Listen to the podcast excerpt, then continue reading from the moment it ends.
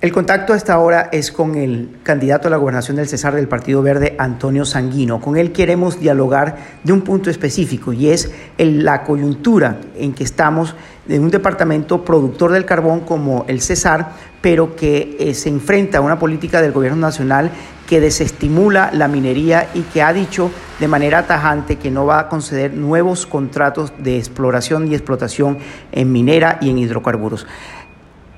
Doctor Sanguino, bienvenido a Punto de Vista. Muchas gracias por estar aquí. ¿Cuál es la posición que usted tiene respecto a esa coyuntura en particular? Bueno, muchas gracias Andrés. Son cuatro o cinco reflexiones que quiero dejar en este espacio, agradeciéndole, por supuesto, esta oportunidad para poder interactuar con los cesarenses eh, en todo el territorio del departamento. Lo primero es que estamos ante una realidad mundial. El mundo va a dejar de comprar carbón en el 2038-2040. Luego entonces la posibilidad de vivir del carbón es una posibilidad limitada en el tiempo. No es un asunto de política nacional del presidente, sino que es una realidad mundial.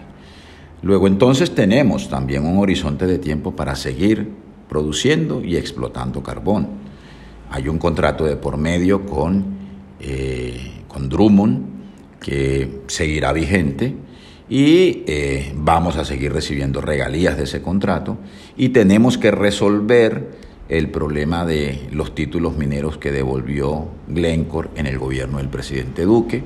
Hay que buscar una manera, un gobierno legítimo desde el Cesar que pueda concertar con el gobierno nacional qué tratamiento le damos a los pasivos laborales y ambientales que quedan de esos títulos y qué eh, viabilidad tienen para seguir siendo explotados porque la información que yo tengo es que eh, esos títulos no son rentables y esa fue la razón que obligó a Glencore eh, a devolver estos, estos títulos. Eh, en segundo lugar, nosotros podemos conservar nuestra vocación minera, ya no solo con el carbón, sino con el cobre. La economía chilena vive del cobre. El cobre es el principal mineral para la transición energética cobre sirve para producir paneles solares, el cobre sirve para producir vehículos eléctricos. No trayendo a los chinos para que repitan la historia del carbón con el cobre, sino construyendo una empresa pública de transición energética que le dé buen uso a los recursos que nos lleguen por regalías del carbón y que nos haga socios para la explotación del cobre de tal suerte que el departamento viva no de las regalías, sino de la renta de la explotación del cobre. Podemos ser una gran potencia en energías limpias y podemos además generar energía solar y vender energía solar. Si Antioquia vive de la renta hidráulica, por la energía hidráulica que produce y que vende, nosotros podríamos vivir de la renta de la energía solar y de las energías limpias. En tercer lugar, eh, pues hay que revisar el modelo de explotación de nuestros recursos naturales. Al país le quedó de la bonanza petrolera eh, Ecopetrol, una empresa estatal de la que derivamos importantes ingresos para el presupuesto nacional.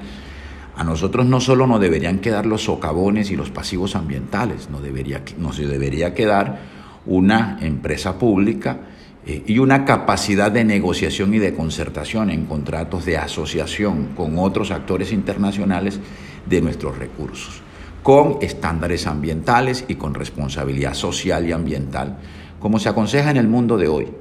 Y finalmente, una acción decidida contra la corrupción, porque en estos 30 años nos quedaron indicadores sociales absolutamente cuestionables, incluso en el corredor minero, pobreza, eh, tugurios, barrios ilegales, ausencia de agua potable, ausencia de saneamiento básico, eh, desempleo, porque hay desempleo en el corredor minero, ¿no?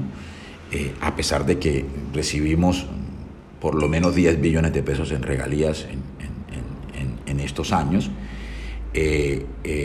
pero también nos quedaron una cantidad de funcionarios en, problemados en la cárcel, alcaldes, funcionarios públicos, funcionarios de las gobernaciones, enredados en, problemas de corrupción de estos recursos de regalías. Deberíamos incorporar además vigilancia especial, que la Contraloría Departamental no sea de bolsillo del de, eh, gobernador de turno, que los funcionarios de las entidades de control del orden nacional no sean de bolsillo de los congresistas y además un ejercicio de presupuestos participativos en la decisión y en la asignación de los recursos de las regalías mientras estemos recibiendo regalías.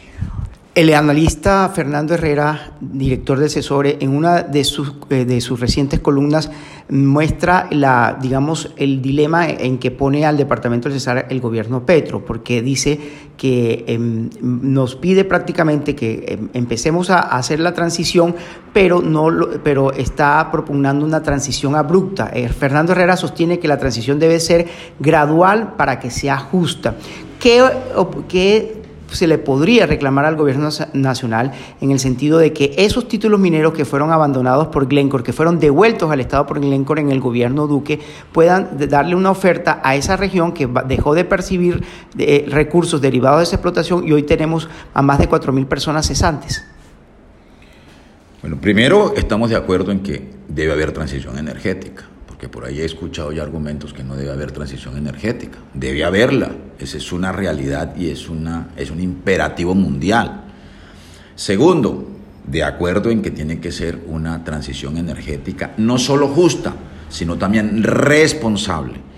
Y responsable quiere decir gradual. Tercero, que nosotros debemos avanzar en diversificar nuestro aparato productivo. Transición energética debe estar de la mano de transición productiva.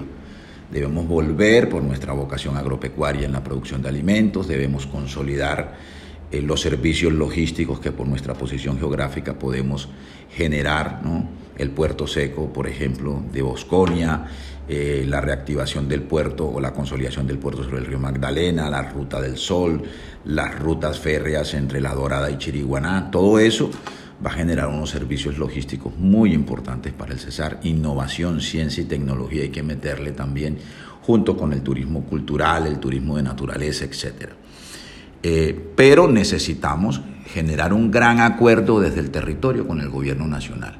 Un liderazgo de un gobierno departamental como el que yo pretendo hacer si soy gobernador, junto con toda la bancada parlamentaria, junto con el empresariado, articulado a la minería, los gremios económicos y el gobierno nacional, invitando a la academia para que también nos ilustre y nos ilumine con saber técnico, con evidencia científica de qué tratamiento le podemos dar para salvar esos 4.000, 5.000 empleos que quedaron cesantes.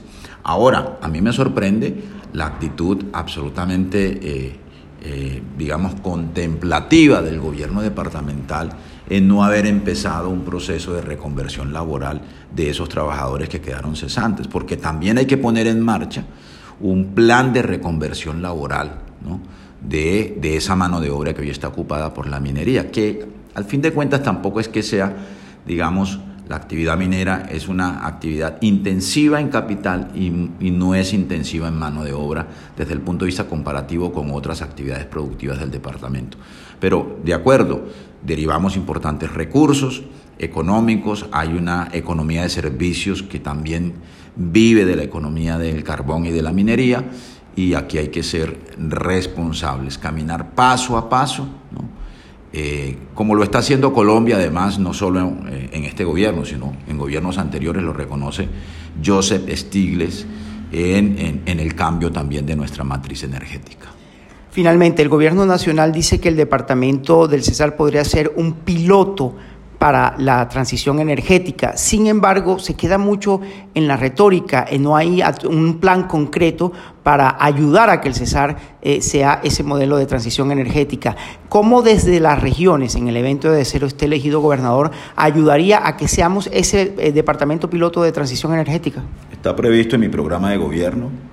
Yo creo que debemos eh, avanzar en un, en un pacto por la transición energética en el Cesar con el gobierno nacional eh, y acordar, digamos, una ruta de transición energética. Yo creo que a ese discurso, que es un discurso que, que tiene audiencia en el mundo de transición energética, que lo sabe muy bien esgrimir el presidente de la República, hay que ponerle atención al cómo.